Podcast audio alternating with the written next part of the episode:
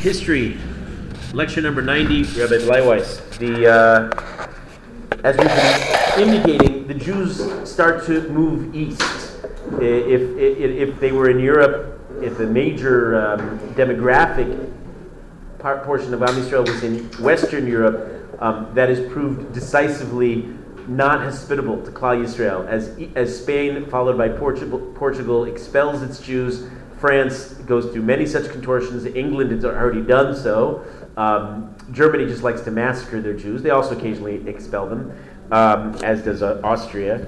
And um, the Jews now are in Poland. We find a lot of them. Obviously, I'm, I'm simplifying for, for, but if you can picture history in broad, uh, in broad mosaic kind of a, a picture. So you picture them gravitating towards the east in big cities like Lublin or Krakow, where you can still see remains of Jewish life today. But more than the big cities, they gravitated to the countryside, to tiny villages, sometimes without a minyan. And the nature of Klal Yisrael, in the, in, as we find them in the 16th, moving into the 17th century, um, was actually pretty strong in Torah. A tenacious bunch. Uh, even without a minyan, they were stark and they were careful in observance. Poland and gradually Russia will become the center of the Torah world. Um, as the Sephardi world becomes uh, fragmented. Russia? What's that? Russia? Eventually, sure. In its heyday, we're going to hear a lot of great names coming from from from uh, from Russia and, and certainly Poland. Um, there would be uh, great commentaries that we're going to hear about today that uh, emerge on the Shulchan Aruch. Meaning, if that's the work of the day, then of course the people are all learning it. The great sages of the time would then be commenting on it and producing some of their their epic uh, their epic works on on exactly this issue that everybody's discussing. It will also, and this will take a little more time, produce some of the great flourishing yeshivas of all time. Now, how is Eastern Europe different, and I'm talking in broad terms, than Western Europe? Western Europe, we increasingly find they're Jews who are back, who stayed back in the West, uh, often to their detriment. And in general, we start to find that in the West, the Jews will become more liberal, more what we call cosmopolitan. Uh, in Poland and Lithuania, the Jews were more oppressed and they adapted. That was the way it was. They didn't much like their neighbors. Uh, if you picture the Jews, let's say in the Ukraine area of today, the Cossacks, as we're going to talk about them soon enough, uh, they were not an attractive alternative to Judaism. They were often drunkards. And uh, so the Jews, with very little to subsist on, very little parnasa, would remain insular. The Jewish world is of, of their own. Um, because they had fewer professional opportunities, it meant what did they do with their time? They sat and they played with their smartphones. No, no, they sat and they uh, they learned the Torah because that's what you had to do. The uh, rebbes of today in various yeshivas bemoan this.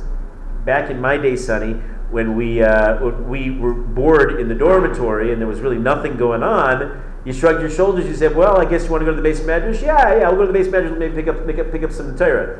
Nowadays, there are any number of alternate al- alternate activities that vie for your attention and your time. Uh, Torah kind of falls by the wayside. The uh, alcohol was certainly more than available, especially in Eastern Europe. If you have the stereotypes of the drunken uh, Russian with his va- empty bottles of vodka, the uh, that's that's not just a modern image. That certainly goes many generations back. Uh, and the fact that many of them, even many Jews, sold liquor. The Jews rarely drank themselves, meaning drinking in any serious professional way. They had access to it, but drunkenness was for the goyim until the modern day. Until the modern day. Modern day Jews are more assimilated, so they, they behave like Goyim and then they, they become drunks with the best of them. Um, one of the ways, we're talking about Jews who've moved now to the east and to centered around what we think of as Poland today. Uh, so one of the ways that they remained insular and focused on themselves and on Torah was uh, this language that starts to emerge. Of course, the language that is, is actually by the 16th century when we find we find our heroes uh, is, is in full use. Of course, is Yiddish. So let's take a minute to consider Yiddish. Yiddish traces its roots all the way back, actually many centuries back to the 10th century, 900s is the earliest record we have of people having anything resembling Yiddish. It's traced back to the Rhineland. How's your geography? Can you picture Europe a little bit? I should, I should really provide you with maps so you can picture a lot of this. The, uh, the Rhineland is the area that kind of um, hugs the border between France and Germany. So it's in more western Germany. Uh, we've been talking about the Rhineland communities of Mainz, the Spires and Worms, Wermes. Their maze. I know, really, mamish. For this class, we need everything. The Jews have been everywhere, so we need we need to understand everything. Even you know, we're going to take a detour down to Yemen soon enough too. What? We will. I thought you meant literally.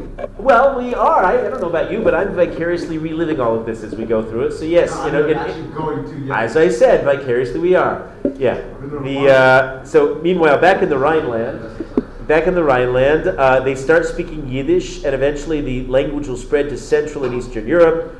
Uh, it'll not only reinforce their isolation, it'll also help their self autonomy. If you have one language and nobody else speaks it, so you're kind of your own people, your own your own government, your own your own, and, and, and the non-Jews tend to stay away. What? What happened to Hebrew? Uh, Hebrew had not been a spoken language; it was not the language of, of, of human discourse for centuries. I mean, don't you remember the Second Temple period? They didn't speak. They didn't speak Hebrew anymore. They spoke. No, they did not. They spoke Greek, and then Aramaic, and many other languages. But Hebrew was spoken in the context of learning. That's why it's the language of the Mishnah. But you ever notice that the Talmud itself is not in in Hebrew? It's it's in Aramaic. How did it become a language now? Well, that's the story for the modern era.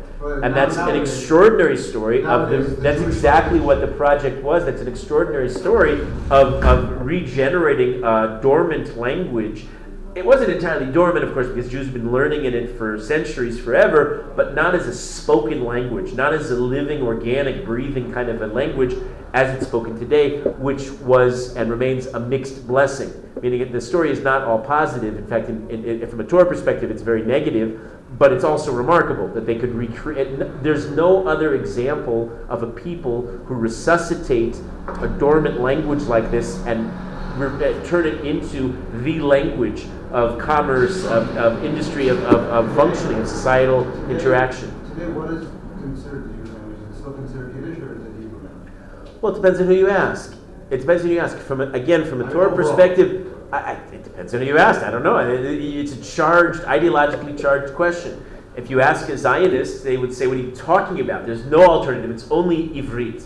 If you talk about a Torah Jew, he would say, What are you talking about? It's only Lashon HaKodesh, which I've mentioned many times, is a cousin of No, I modern mean- Ivrit. I mean, I- I mean, Um, one of the reasons why you're ahead of us, and it's not really our topic now, even though I'm talking about Yiddish, but one of the reasons you hear the Torah, Torah personalities talk about the importance of Yiddishkeit, you know, how's this Yiddishkeit? That the language is somehow conflated with the culture, with the practice of Torah itself, that's not coincidental.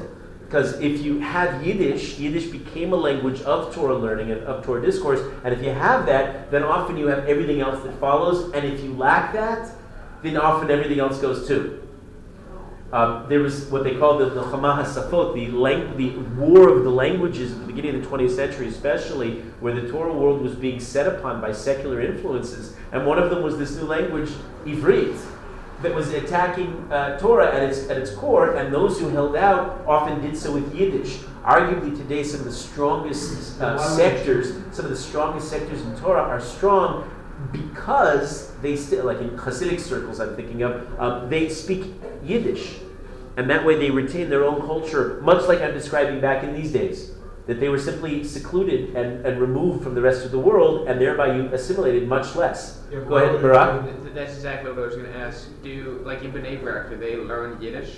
Well, it was something that, again, that many Hasidim continue to do so, even though it's an uphill battle, because um, the modern language is all over the place and it's dominant. Um, by the 1980s, the Litvish, non Hasidic uh, Haredi world struggled to maintain Yiddish until event, effectively Rav Shach would come out and say uh, that this is a battle we're not going to win. And even though Yiddish was, is, is, still preferred and people try to speak it, but practically speaking, most Litvish Jews, uh, their major language is, and, and, and even the language that they learn it is Ivrit. But, but my, Yeah, my would- kids, they'll, they'll probably not Yeah, know but why Yiddish. would a? Jew who knows Yiddish of No, they won't even hear the Yiddish. original? Your kids probably wouldn't hear Yiddish unless you sent them to Cheder or to certain schools where the teachers speak Yiddish. Uh, if you became Hasidic, for example, then you then maybe. Yeah.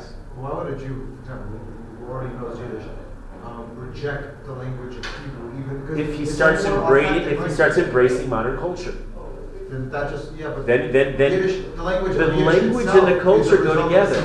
what's that? The language of Yiddish itself is a result of assimilation. No, not really. Let me continue the story of how Yiddish came into being. I, I, I that's not quite right. No, no, no, no, no. Let's like this. Yiddish. What is Yiddish? Let's define our terms. Yiddish is a combination of what they call Middle High German. That means anything to anybody here. You know, there are different dialects, just like in English, we have different dialects of English. So too, they have different dialects of German. This one's called Middle High German, So German also referred to as Teich. Teich, which actually became another Hebrew word for uh, translation of the uh, of the parsha, often into the spoken language. It also incorporates Hebrew, mostly Hebrew, and some Aramaic. It's written in the basic characters we call Ashuri's characters, that like the same letters that the Torah is written in. The term Yiddish itself starts to be used more frequently. We're now we're ahead of ourselves only around the 18th century. They were speaking this language now, but they didn't actually refer to it as Yiddish. Yid being, of course, an abbreviation for Yehudi, Jew, Yid, Jew. Um, sometimes applied to us by anti Semites derogatorily. Now, for a long period, um, these dialects are the, pri- the primary spoken language of Ashkenazi Jews.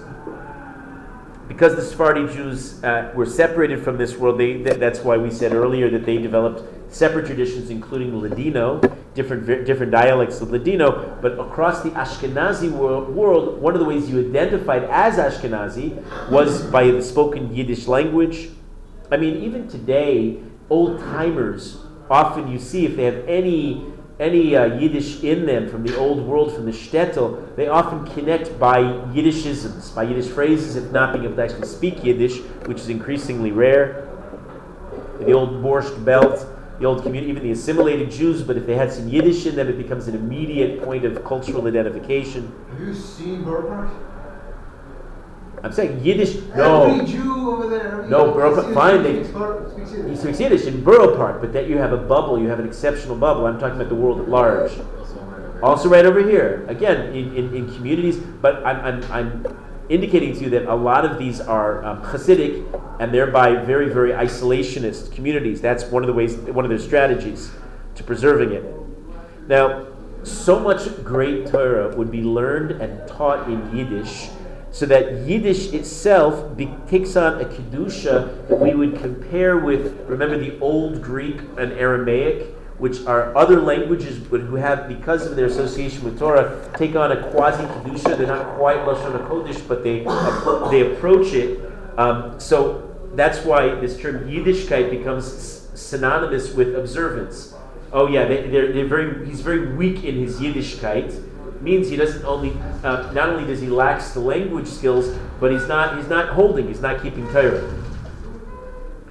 Now, um, we, we find um, often other languages filtering into Yiddish. If you've spoken to, you just mentioned Borough Park. In Borough Park Yiddish, you'll hear a lot of English, whereas in, in Hebrew Hasidic circles, you'll hear, you'll hear a lot more modern Hebrew, meaning that it clearly is porous and kind of um, flexible enough that it'll, it'll in, it integrate other languages. We find that, for example, with words in Yiddish, uh, the word bench, to bench, to say a bracha, say a blessing. Some say, some in studying the language, linguists um, suggest that the um, term actually is uh, based on Latin, the Latin term benedicere, benediction, right, which is benching. Um, some say that uh, another Latin phrase, the name anshel, might be might might might be connected to the word angelo, angel, and like that. But since, according to an earlier class that we talked about here, we understand that most all languages in the world eventually uh, are derivations of Lashon HaKodesh. What goes around comes around. These are all derivations of derivations that have their source back in Hebrew. Um, we know that Yiddish. Listen to this. You're going to enjoy this next bit on Yiddish. Uh, a little little little uh, comment on this. The kedusha of Yiddish in Yiddish words is evident when you study it, and maybe in one time in your lives you'll actually study the language. It's fantastic. It's so rich. There's so much going on. It's such a, among other things, it's um, the words capture their meaning in an onomatopoeia kind of a way. It's just absolutely geschmack. No, I mean what a word, geschmack. It just it conveys the idea and then some. Right? It's a very expressive language. Um, what is the word anical? You ever heard people refer to their aniklach or their anical? Anical means grandchild. Anical is a term for grandchild, right? Rav uh, Lazarus Shlita can speak very proudly about his, his many grandchildren. They actually just put up one of those, you know, like in Times Square, they have the, the um, digital display of the, of the national debt as it's, you know, constantly uh, exponentially increasing. So I, they have a similar digital thing in the Lazarus House for grandchildren. Uh, anyway, so he has, he has many eniklach to be proud of. And um, one, one uh, drasha that um, says, what does the term anical come from? It doesn't seem to connect to any known Hebrew word or um, German word. So here's a beautiful explanation. It actually may come from the parsha of the burning bush, the sneh, where Moshe approaches the burning bush and he sees the sneh einenu ukal. Listen to the words. Hasne einenu ukal was not consumed. Einenu ukal enikol. And the, uh, the word is that when one has grandchildren and when one sees that one's grandchildren have Yiddishkeit, have, have embraced the culture the, uh, of Torah, so then you know that the burning bush will not be consumed. Your legacy, in other words, will not be consumed. It'll be sustained uh, down to eternity, down to the days of Mashiach, through your Eniklach. Uh, another illustration of this. Does that make sense? You're with me? Okay. I love this. I don't know. This, this adds such such meaning. Uh, another one is we wish one another Yiddish nachas. Let's say when somebody has, has kids, what do you say? Mazel tov, a lot of Yiddish nachas. There's a bracha before. So actually, um, where that comes from is um, Esav has a grandson by the name of Nachas. Right? So as opposed to Esav's Nachas, which we wouldn't wish on anybody, we wish each other Yiddish, Yaakov's variation of Nachas, his kind of grandchildren. We learned this word uh, last week on Sunday. Um, this is one of, of uh, Steyer's words for the day. Davening. Remember, the, remember this, the uh, source of the word davening? Daven uh, may be based on the Aramaic de'avuhon, because we learn de'avuhon, our fathers, of our fathers, what did Avram, Yitzchak, and Yaakov, after all, bring the world? Shachris, Mincha, and Mariv. They brought us davening. So we daven as a way of, heart, uh, of remembering back, going back to our avos. Um, th- this doohickey, what do they call one of, the, one of these in Yiddish? A yarmulke. Yarmulke, where does that come from? So they contracted two Aramaic words, yare and malka Yare and Malka, fearing the king, Yarmulke, which of course reminds us to live both with Yira Shemaim in the presence of the king. What? No, Malka is king in Aramaic. Aramaic, I said. What's queen in Aramaic? Um, Mal- uh, Malchasa. The uh, Christians claim that Yoshka stood after his death and flew away uh, we call such a thing, or here's another Yiddish word that I don't mean to comment on, a baba maisa. Literally, what is a baba maisa? Grandmother's story. Grandmother's story, right? A baba maisa. So we say that didn't happen, right? Yashka stood after his destiny, flew his way, and so the expression in Yiddish is nish is a great expression. Nicht gestoigen und nicht geflogen. Everybody now with me. Come on, come on, little little little learning here here. Nicht gestoigen und nicht geflogen. If that's not fun, come on, really. I'm You know. I'm scared. I'm, actually scared. and it literally means it doesn't it didn't stand and it didn't fly. Okay, Yashka didn't stand, it didn't fly. Uh, we say we say in other words uh, the pasuk in Mishlei Rabos Machshavos Belevish Uh, many thoughts in the in the heart of man, uh, right? And uh, there's another another idea. Many thoughts in the heart of man that are just in vain and toil. Um, in Yiddish, the way they express this, der Mensch tracht und gut lacht. Man plans and God laughs, which means that um, not that Hashem is ever laughing um, mockingly at us, but that with all of our highfalutin ideas about the way we're going to run the world, Kadosh Baruch Hu is really in charge. Uh, you missed the whole section. You catch? Uh, make, remind me to get uh, this beautiful piece on Yiddish uh, that I, I took from um, some research, uh, looking it up. Anyway, the Yiddish, the the, uh, the richness of the language, the the kedusha that's inherent, all the great thoughts that go into it are there.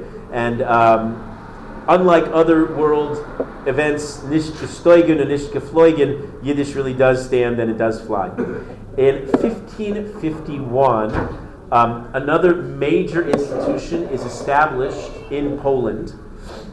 The Jews elect their first chief rabbi in Poland.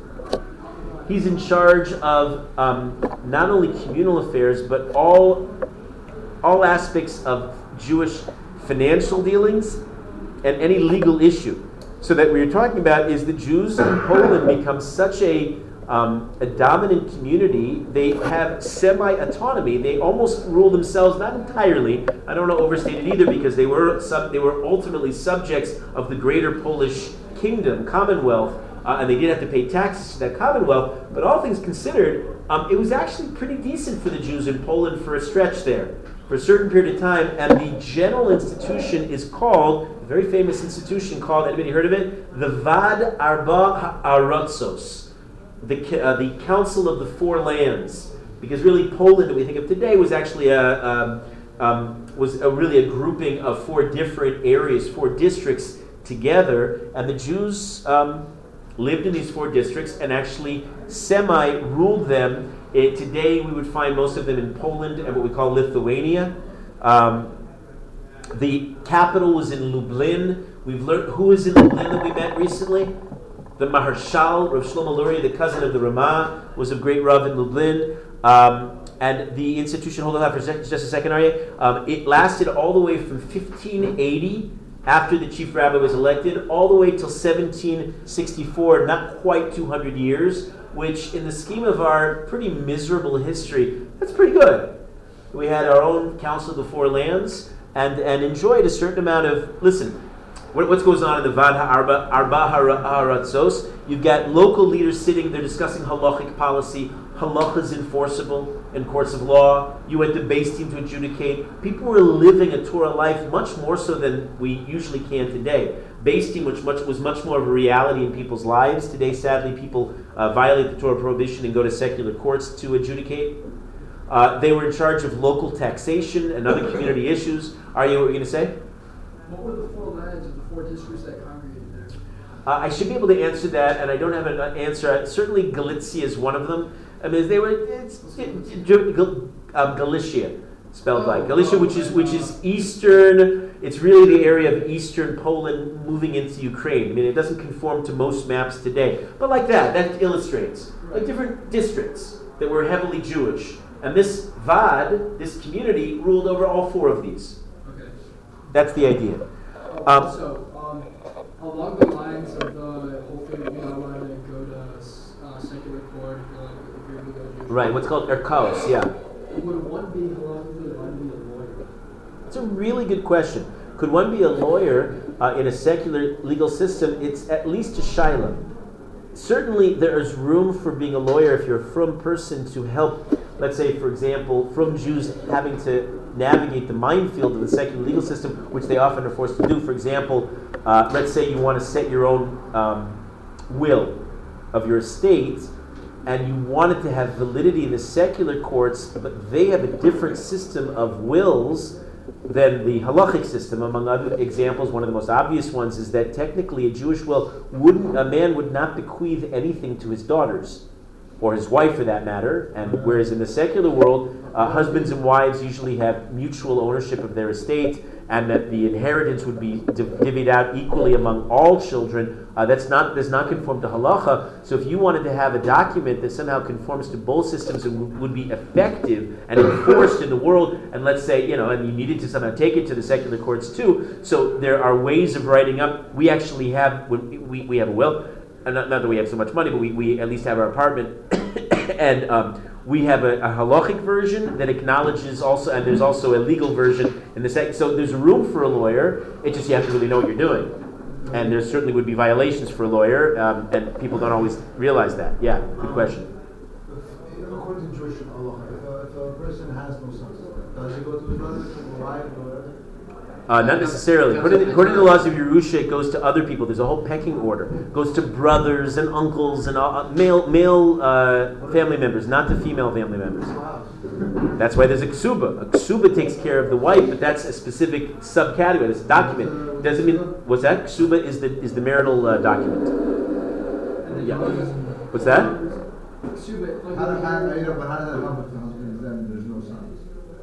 Well, there's an estate. She collects the ksuba from his estate, from his what's called Yerusha. Barak? No, we have a friend he's, he's a lawyer, and uh, I, I don't know, but I mean, I imagine. He's clearly very sensitive to all these issues. Not every lawyer is.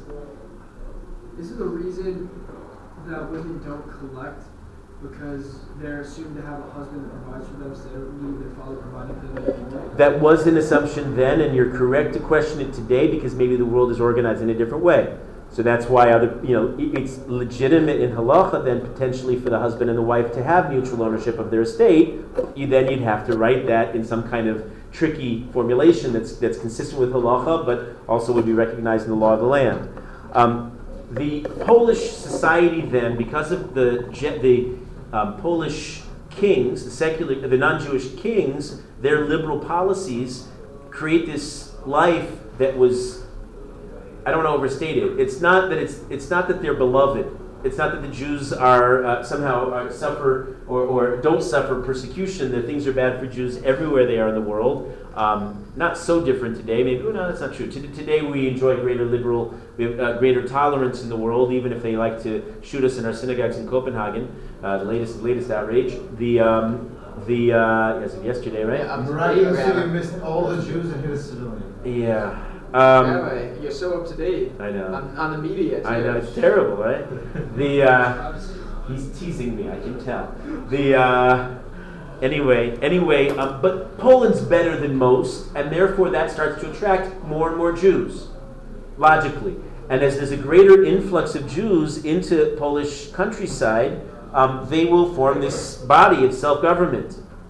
Um, only in the in the in 1764 um, when they failed to deliver collected taxes to the non Jewish hosts, and the non Jews say, uh uh-uh, uh, doesn't work that way, they disbanded the Vad. They disbanded the Vad Arba Haratzos, but disbanding the Vad doesn't disband Polish Jewish life by the 1760s when all the infrastructure of Jewish life is very, very established at that point. Um, Poland is really the center, a center at least, of Jewish life, to the point that um, the following remarkable little anecdote of history was possible. Something that we would we would think, no way, not in a million years, but no, indeed, there was a figure by the name of Rav Shaul Vol. His descendants in the world today, Rav Shaul Vol, who was the grandson of Rav Meir of Padua, who you might remember from the whole controversy over the printing press. Rav Meir had come out with his version of the Rambam, and then a non-Jewish publisher wanted to make the money on it. So that, that was the grandfather. So this is the grandson who was already in Poland at this point, and he was a wealthy and influential uh, uh, Jew. And the legend says that Rav Shaul Vol was actually king of all of Poland for a day. The day was on August 18th, 1587. And the, the, the, background story is less interesting. Was actually there was transition. The previous king had passed away. The new king was not yet ready, and the uh, Lithuanian nobility um, saw an opportunity. Right when the king dies unexpectedly, a way to repay a favor to Rav Shaul Vol, who had covered him financially, he said, "Okay, you now can be king," which is a nice thing to put on your resume. I'll tell you, you know, you, you know how much these former presidents make when they go on the speaking circuit, right? So yeah, I was king for a day. Yeah, uh, my fee is. Um, so what it, whether it's true or not, what it does reflect, the fact that it could be believed by some reflects in general on the overall Jewish prestige, the, the prestige that Jews enjoyed in Poland during this period. Uh, and one other indication of the greatness of Poland uh, as, as, a Jewish center is the immense and diverse Torah uh, that was found in Poland. Now, I just recently went over my notes and if you can believe this, I tried to pare it down even more at the risk of over inundating you with great names and personalities, and sometimes it's another name, I can't take it all in. I've really pared this down to, to a few, uh, but these are some immense personalities that you'll hear about in the course of your own Jewish learning. Uh, so let, let, let's, let's uh, meet some of the some of the great figures of this time. If we could take a time ship back, we would want to meet all these individuals. Let's say we traveled um, to Prague, and actually he moved from Prague to Venice to Lublin to Posen. A lot of them were very mobile. It's a time of a lot of mobility, Jews moving around. We would meet uh, one of the great figures, Rav Mordechai Yaffe, who authors a great work I referred to recently called the Levush. He's referred to as Levush, Levush Mordechai. Uh, the Levush, he wrote a bunch of books, but the Levush Malchus was actually a 10 volume elaborate halachic code that where the Shulchan Aruch was brief the Levush is, is, is elaborate. He names each of the ten volumes for a different garment in Mordechai's royal dress, based on the Megillah. So you have, you have for example, um, a, commentary on the Rekanati called the Levush Evan Yakara, which is based on the Pasuk, and each one is a different kind of garment. Levush, of course, means garment. Uh, it's a halachic work. It's also a commentary on the Moreh Nevuchim. It's a discussion of the Jewish calendar. Yeah. He um,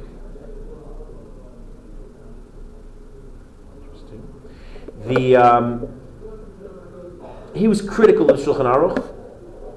Um, he felt it was it didn't have enough explanation behind the halachos. He felt there was not enough Ashkenazi poskim. He didn't like the Ramah. He was prob- he had problems with the Ramah too. He thought the Ramah was too brief and didn't have enough good commentary to explanation in the end, the Levush is overshadowed by the Shulchan Aruch. Right? Clearly, people learn the Shulchan Aruch, they don't learn the Levush to the same degree, but it becomes a very important source for the commentators of the Shulchan Aruch, and it has another commentary written about it called the Elia Rabbah, which explains, which explains the Levush, and uh, that was written by Rav Elia, um, Elia Shapiro, one of his students. No, wrong, not one of his students. He's a, a couple generations later. Uh, briefly, I'll introduce you, if you also to go back in this period, his dates are, the, the Rav Shlomo Ephraim Lunshitz, his dates are 1550 to 1619. He wrote one of the one of the preeminent commentaries on the Torah called the Kli Yakar. Anybody learn Kli Yakar? On the yeah. Torah, the precious jewel. It is in the Mikros Gedolos. It is fantastic. If you need a good Dvar Torah, uh, almost certainly, if you look up Kli Yakar, you'll find some gem. He um, he himself, one little anecdote from his life to give him to, to flesh out a little bit of who he was. He was a great speaker and uh, a community leader, and he lived in Lemberg, Poland. And he was known for being fearless and upfront and blunt. And he um, excoriated the community's leaders. He said they have too much passion about their um, pursuing money and luxury, and not enough for giving to other Jews. They were not so philanthropical. Can you imagine this today? A congregation rabbi who wailed into his uh, balabatim, into his board of directors. They fire him and hire the new model. Right? But he didn't care. The Kli Yakar didn't care about that. He criticized what he said their spiritual pretensions that were unsupported by their midos. Yeah, they claimed to be uh, so from, and uh, this is what we have. This is what they had to show for themselves. Um, also, almost exactly from the same period, another book emerges called the Tzena Uraena, of Yaakov Rabino, who, um, he writes the classic textbook for women that would be memorized by women, women who were at this point in history largely illiterate. There was no reason, they didn't go to school, so there was no reason for them necessarily to learn. Some of them could, but most of them didn't know how to read. but they didn't matter with the with the Tsena. Anybody heard of the Tsena Urena? Uh, people still learn it in the in, in the world today. Um, this was what this was the textbook. It was it's called the Taich Chumash. It was um, Yiddish. Uh, afterwards, I should share with you a great little piece on, this, on the development of Yiddish language we did earlier today. Uh, Yiddish. It's a Yiddish translation of the Chumash with uh, Medrash and Rashi and Rabbeinu Bachi. You would love it. Like it's egotically uh, full and. Uh, you're allowed to. Men read it too. I'm just saying. I mean, it it's was, not like me for women. no, no. I mean, it was it, no. It was designed as an easier, accessible piece, but it's certainly profound scholarship and worthy of anybody's study. What's it called? Tzena Uraena, based in the pasuk in in uh, in uh, Shir Shirim. It's around this period in the in the in the 15th century, 15, excuse me, 16th century, that um, a family emerges called the Rappaports. And I'm not talking about a gadol here. I'm talking about a family who actually they trace their ancestry back to a certain Rav Avram Menachem Rappo of the city of Italy, Porto, Italy. Rappo Porto. Uh, he and others, they trace their lineage back to Kohanim.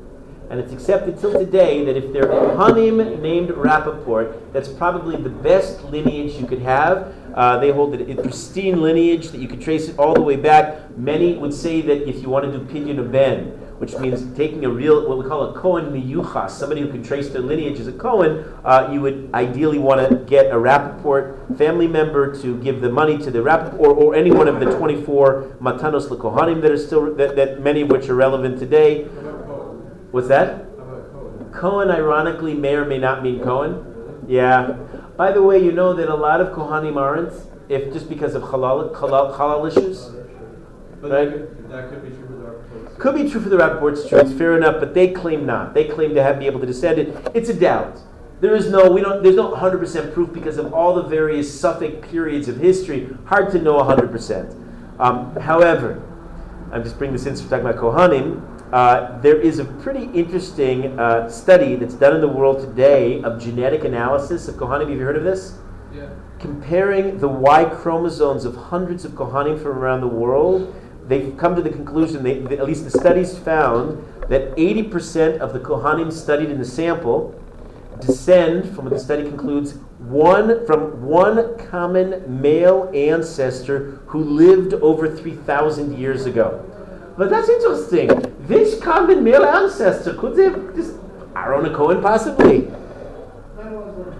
Um, if you're interested in the research, I refer you to a certain Dr. Karl Skorecki uh, from, from, from uh, Haifa University, who, uh, based in the Pasuk in the Midbar, Lo, Acharav, Briskun Asolam, and it'll be for him and his seed, his descendants after him, a, an eternal uh, pact of, of the Kohanim that, uh, that Aaron Cohen and his descendants have. It seems that there's some kind of, uh, there, there, there's something we can say. Of course, all of this, if you are curious, how, what, what is this, how does this impact halacha? As I said, ideally we want a Kohen miyuchas. Can we have today a Kohen serving the base of Mikdash? Um, even without a Beis HaMikdash itself, doing korbanos this is a subject of debate that we'll get to when we get to the 19th century, because there was a, a, a minority opinion that asserted, Rav Tzvi Hirsch Kalischer, who asserted that, why, yes, indeed, we can bring um, korbanos in the in the area of the Beis HaMikdash, even without a temple rebuilt. Uh, and, and then he addresses among the many, the myriad issues that come up, um, well, what do you do if you don't have certifiable Kohanim? How do you navigate that one? But even during the time of the Beis Hamikdash, there was a period of time when you were allowed to make korbanos outside the Hamikdash. Indeed, part of the analysis is based on that. We talked about that here too. So why would you be allowed to have make korban today? Well, among other doubts, among other doubts, who's a proper Cohen? And if they're a Cohen, well, how do they get proper tahara, lacking ashes to paradum, and and and myriad issues that come up. But uh, okay, do the best you can. okay. Another great figure, one of the one of the must reads in, in the Talmud. Can somebody grab maybe a line, grab it, grab a Gemara from the back of the room? Um, is the is Rav Shmuel Eliezer Edels, who is any Gemara is great. Uh, oh, wait, I need in the back. Is there is there commentary in the back? That should be. If there's a little bit in the back, he should be there. Uh, Rav Meisel's Rav Edels, excuse me, Rav Edels is known to us and through all of history as the Maharsha, the great Maharsha, 1555 to 1631. He also lived in lots of places. He was in Krakow and Posen and Chelm and Lublin and Ostrog. Um, he was related. He was. A, thank you very much. He's a cousin. Here's what he looks like. Uh, he's right in our Gemaras after the Rosh. Uh, major commentary. Um, related by he's a cousin by his uh, from his mother's side um, with the Maharal, Maharal Maharsha. He writes two commentaries here, and you should be familiar with this. The larger letters, you can see here, it's a little bit faint to make out, but in the larger uh, text, it's commentary mostly on Rashi and Tosfos. And he'll bring, for example, a Bedibura Maschil in the starting uh, words of the Tosfos, he'll cite the fragment of Tosfos that he wants to comment on and, and gives and, and, helps you out. Often the Maharsha is just a great tool if you can't figure out Tosfos. He'll elucidate or he'll comment on a difficulty in, in, in Rashi or Tosfos. The smaller text you can see over here, I don't know if you can see it this smaller, you can't tell from the typeset, but this is smaller, is a Perush on Agadata, one of the early great works on Agadic commentary. Where the Ein Yaakov already came out. The Ein Yaakov already came out. The Maharsha is another is another one, and later editions of the Ein Yaakov would include the Maharsha. You're, tr- you're saying it's because it's it's not in sync chronologically. He is the Ein Yaakov has commentary. correct, correct. It features the Maharsha prominently because the Maharsha is so big, so significant that uh, okay. Uh, but it, it, the, I mean, I know that, for example, when Rav Shechter from YU chazers Shas, he chazers with Gemara, Rashi, Tosos, and Maharsha just to give you a sense of how fundamental the Maharsha is. Uh, to all under, people say that um, it's indispensable if you want to understand the pshat of the Gemara. Sometimes people say it's a given that you have not understood a sugya unless you've dealt with the kushias, the, the difficulties raised by the Maharsha. Chazon Ish said that if the Maharsha's commentary would be neglected, then basic pshat would be lost he himself has some has a great line. I, I, I worked this into my notes. He has a comment. He's he's working through um, Gemara and Sanhedrin, and when he gets to a certain section in the sixth chapter, he stops his commentary and he says, "I won't write any more uh, chidushim, any more ideas." Because, and this is very much not what, you know, un- uncharacteristically, he said, I didn't write in the beis medrash my notes while I was away in Berlin. I, I, had to be away on business in Berlin, and therefore I can't include my chidushim because I didn't review them adequately. And so there's like a hole in the Maharsha there because of intellectual honesty.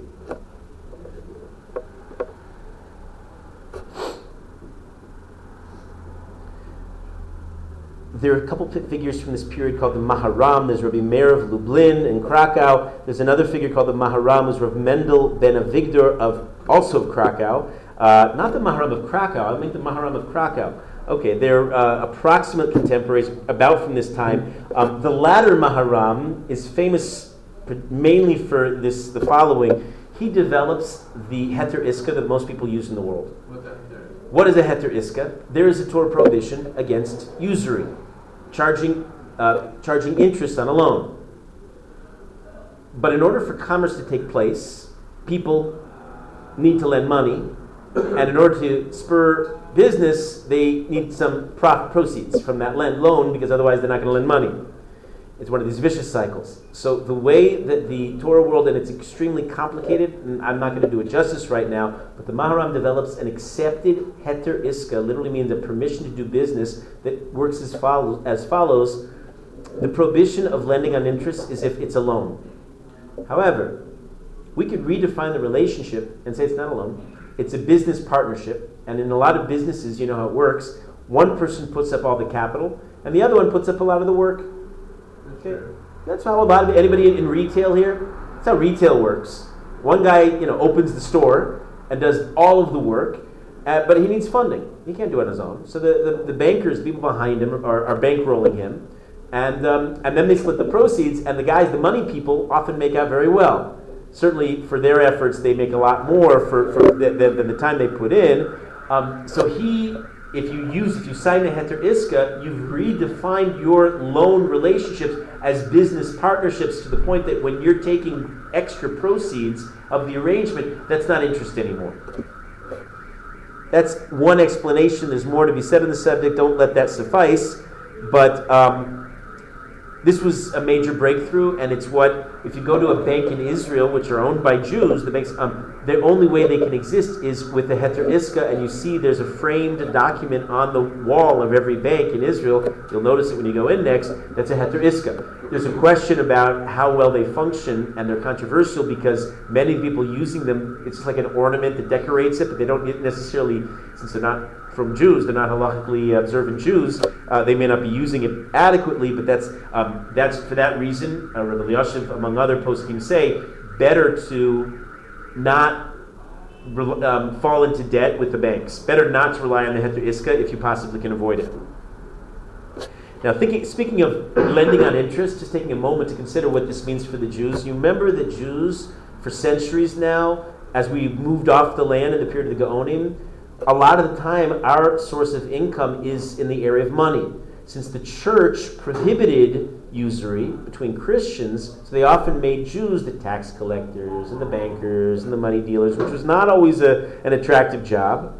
Um, it would help the fact that the Jews were internationally connected, and therefore we could do lots of things that the other peoples couldn't do. We could uh, trade and go travel and all, and and and um, now, in the period of the Renaissance, this position as moneylenders, as people who had connections with Jews literally all over the world, um, is actually very beneficial. And we find that the immense um, geographical and economical expansion that starts taking place in the 16th century. I mean, those of you who learned American history know the American angle, the, the, the uh, conquering of the colonizing of, of the Americas by the European powers but that wasn't just in America, it was virtually all over the world. The Jews have, relative to our numbers, a disproportionate stake in all of the above. You remembered we mentioned that um, if, whether or not Christopher Columbus himself was Jewish or had some Jewish ancestry, certainly a lot of his voyage was bankrolled by Jews. Uh, this is, um, they are majorly responsible for the tiny country of the Netherlands becoming an international world power. You ever wonder why the Dutch suddenly are all, you know, relative to their size at least, are disproportionate? Well, they, they were very um, involved, successfully involved in international trading and colonizing, and the Jews had a huge role in that. Uh, what's called the West Indies, the Dutch East, me, not the West Indies. West Indies is one thing. The Dutch East India Company was, integ- the Jews were central in that, and all of that, in transportation, um, they were patrons of the arts. They were they were all over. Uh, among other things, uh, they were um, Rembrandt, a Dutch, very famous Dutch uh, painter, painted a huge number, disproportionate to their numbers, of Jewish subjects. The Jews were so central in the whole moving and shaking of the society. Um, this is, I guess, some people count this as positive. Oh, good, Jews have opportunities and they can make a living. That's nice uh, it also gives way and it becomes part of the international uh, canard that they spread that Jews are part of an international conspiracy. And it's a banking conspiracy, and we're really secretly plotting to overthrow the world. There's not yet a work in the world called the um, Protocols of the Elders of Zion, but that's going to come around, and it's not disconnected from all these phenomena. No, it's, it's pretty late though when it comes out. For sure, but its antecedents are already evident here.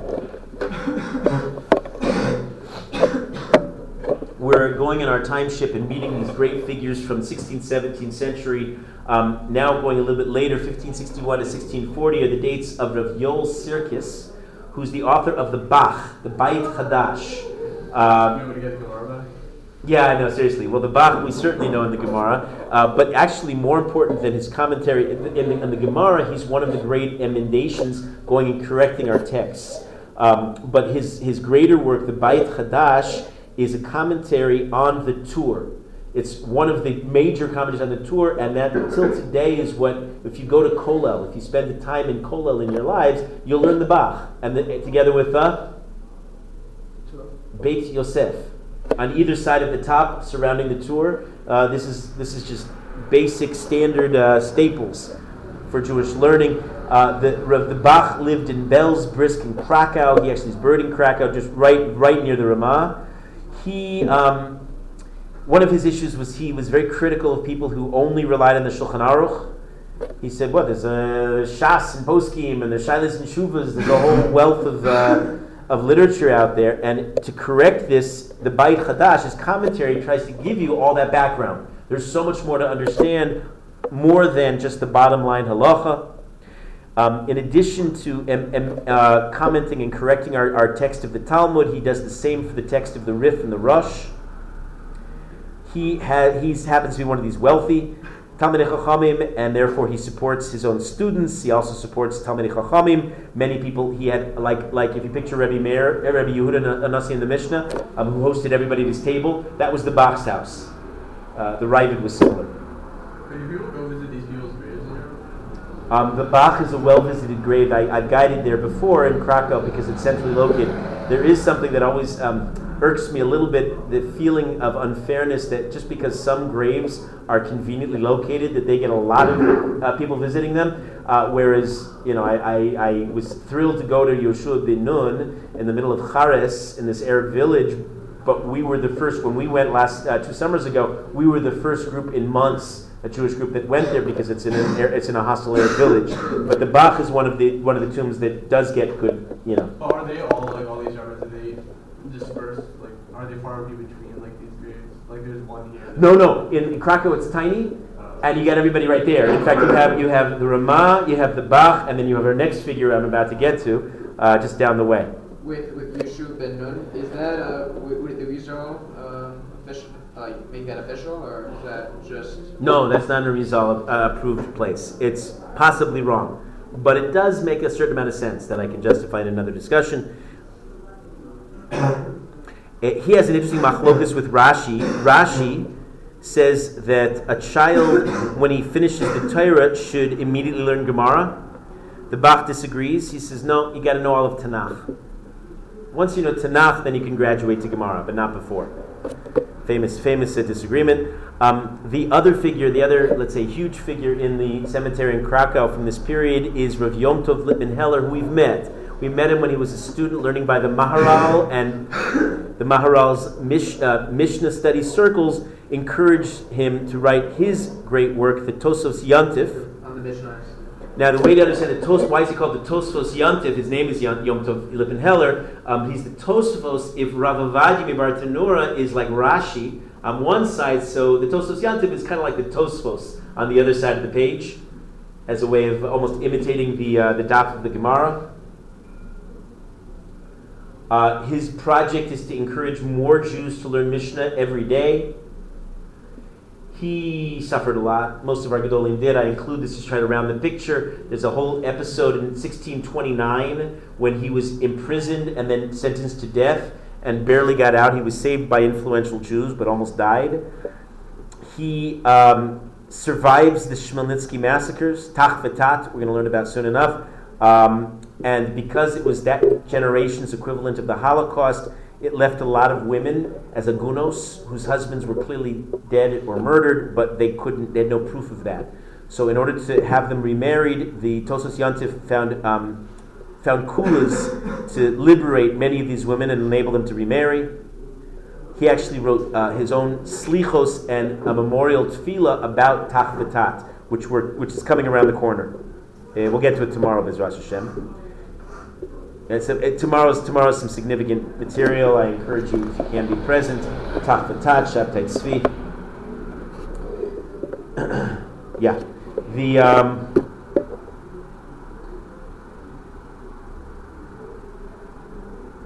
he has a great. He wrote a Mishaberach when he was a rav in Vienna, um, praising people who refrain from talking in shul.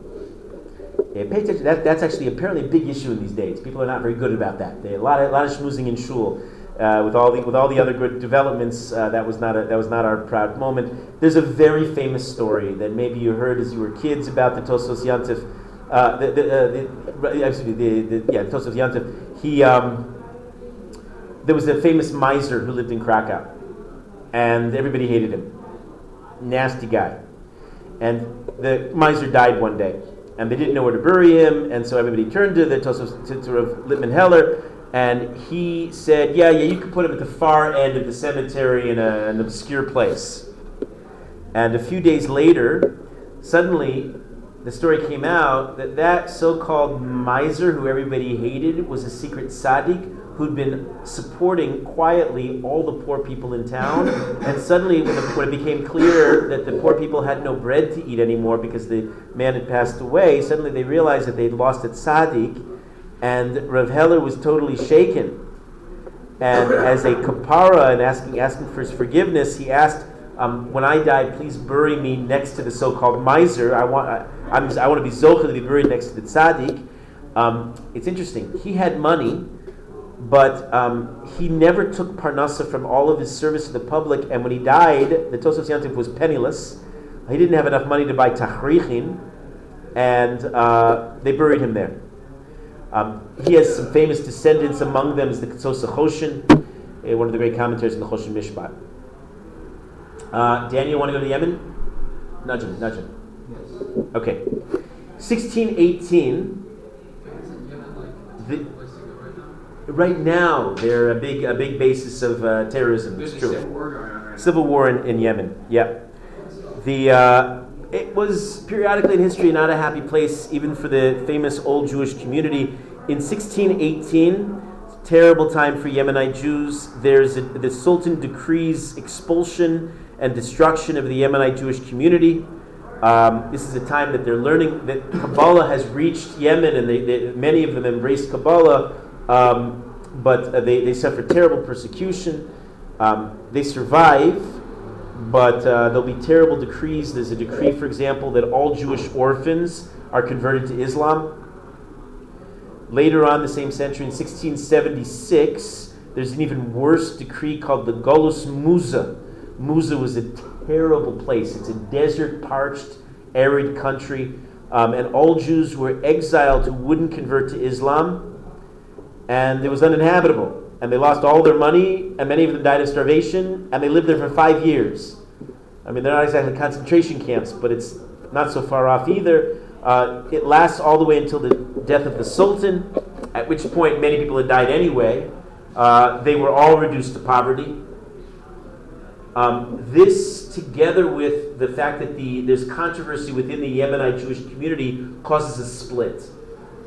And it's a major split that lasts till today. Today it's a more harmonious split, but there are two legitimate major groups religiously, I mean, all the Jews back in these days, of Yemenite Jews. It's an important point.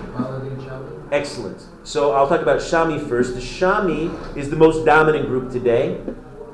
They are extremely influenced by the Arizal. As I said, Kabbalah had moved to Yemen. They're extremely influenced by the Arizal. They have a Nusach that's similar to Nusach Sephard, which is identified with the Arizal. Um, of course, with all the Kabbalah, they're very, very Rambam based. You remember the story of the Yemenite Jews with the Rambam. Uh, so the Rambam is huge, uh, but they also learn the, the Shulchan Aruch and the Zohar. They also incorporate certain minhagim from Syrian Jewish communities. Um, that's the Shami. The second group is the Baladi. Baladi. Um, they are similar, but their Nusach follows the Rambam meaning there's a certain amount. Uh, Kabbalah is also big for the Baladi, but they're more. Their nusach is the Rambam, and they have different practices, and they're they're not quite as large today as the Shami. Some people say there's a third group. The problem is the third group is puzzle. Um, it's a small group. It's a fringe called the Dardaim, Dordea, based on a based on an expression about the uh, a, a, generation of knowledge identified with the uh, with the with the door of the Midbar. They actually their leader it was from the beginning of the 20th century, Rabbi Yechia Kafach, who, I mean, he has Faradik ideas. He rejects the Zohar's Kedusha. He says, no, no, the only thing we accept is the pure rationalist view of Rambam. And I told the story about this by standing by Rav Shlomo Zalman Auerbach's kever uh, at, when Shlomo Zalman Auerbach was Mesader Kiddushin at a Yemenite wedding. Um, one of the witnesses for the chuppah was a Dordea. Ever heard me tell the story? He was one of these Dardaim Jews, and Rav Zalman, just typical of his caring, his feeling for other Jews, even if they were kofrim, even heretics. Um, the guy, if he was an aide for the chuppah, the chuppah would be not, not valid. So how did he get around it? What do you do in a delicate situation like that? Remember this? Yeah, he said, he said, he said, I've never been an aide for the chuppah before. Would you please trade with me? And it was okay for the Dardea guy to be the Mesader Kiddushin. That doesn't involve, you don't have to be kosher for that. So instead, that's how he got around it, and he preserved the man's dignity, but also made the chuppah, chuppah kosher. Yeah. Um, didn't originally people think that the, they rejected originally the? Because it was. Nobody rejects the legitimate Zohar. I mean, except for like modern oriented people. This is a modern movement, very much influenced by the Haskalah. like By the- by the Enlightenment. Originally, when it came out, people were. No, No? nope, not true. Much later. It's an academic kind of a thing that people say, oh. well, I don't know about the Zohar. It's, it's, it's a historic historiography. Uh-huh. It's a, like a way of trying to upschlug tradition. We'll get to that when we get to the modern How era. many Yemenites are there? As I said, it's tiny. It's hard enough to find Baladi. I know it's a small. It's a, it's a small fringe. Yeah. But why was the Zohar so easily accepted? I mean, i there's no references to it anywhere in the Torah or anything. You're right. Right. Interesting. But the Ram, I mean, It's accepted. It's understood that it came from Rishon Baruch Chai. just randomly. Yeah.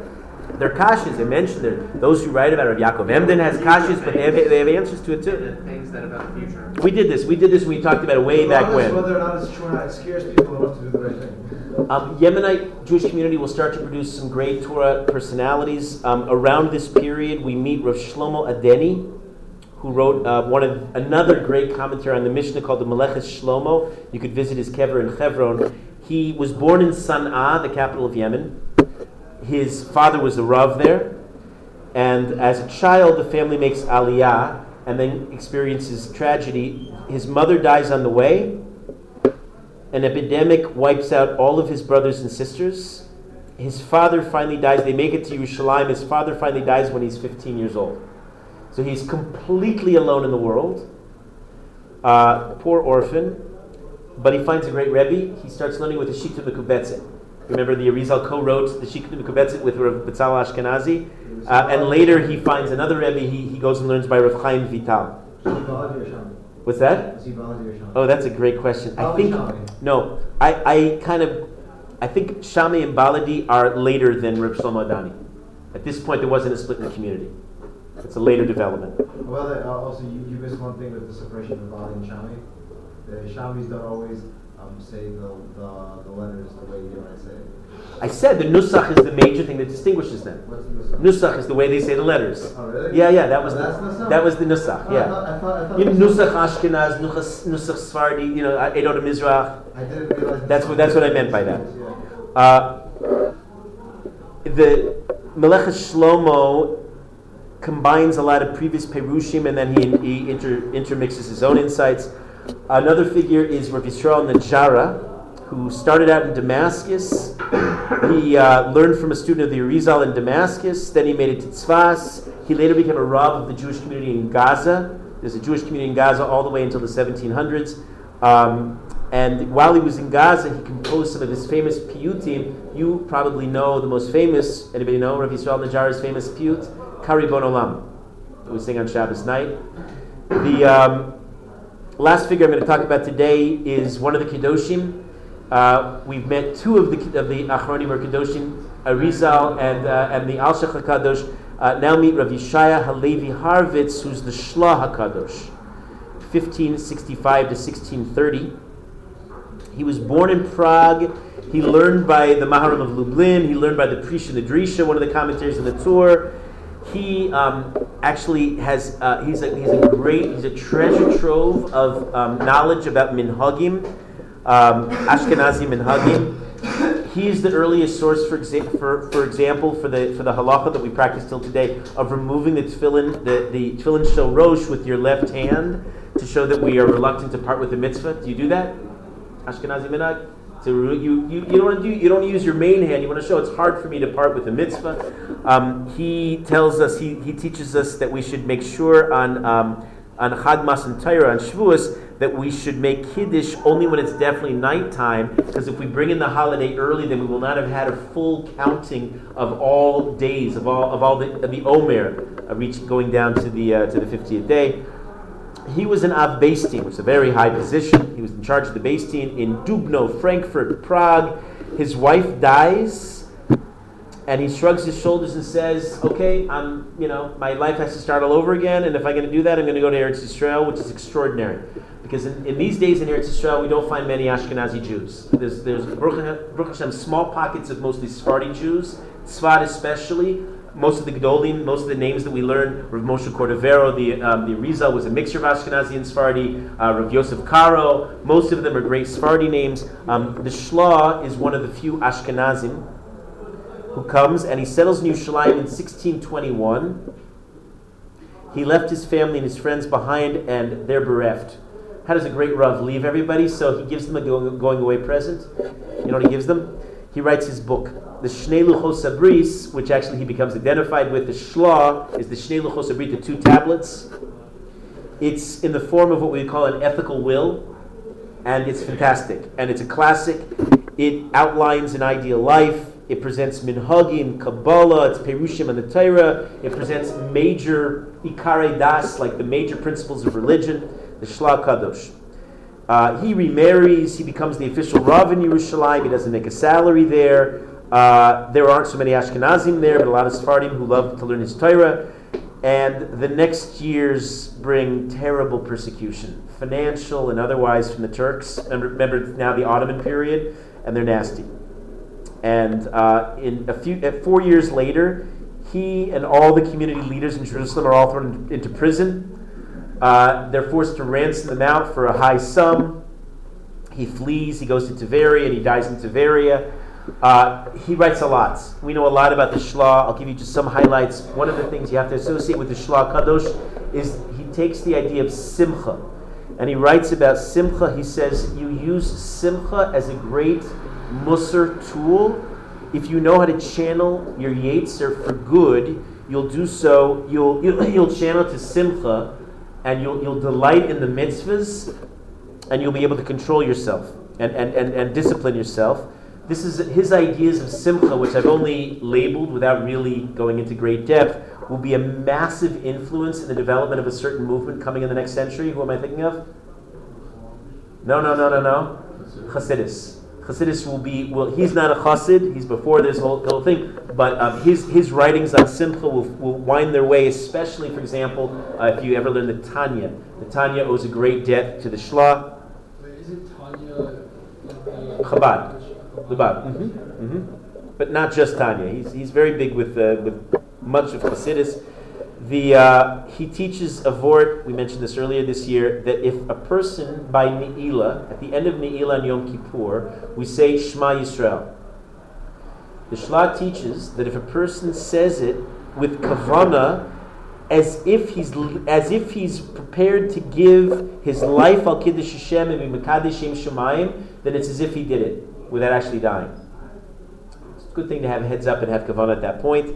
Uh, he writes a sidur called the Shar Shemaim Sidur with a commentary that will become the standard sidur nusach for nusach Ashkenaz, for the uh, format of the Ashkenazi sidur. Uh, tomorrow we're going we're gonna go up to Amsterdam and meet some really interesting figures, some good, some bad, and some ugly. Uh, and then we're going to meet Shabtai Tzvi.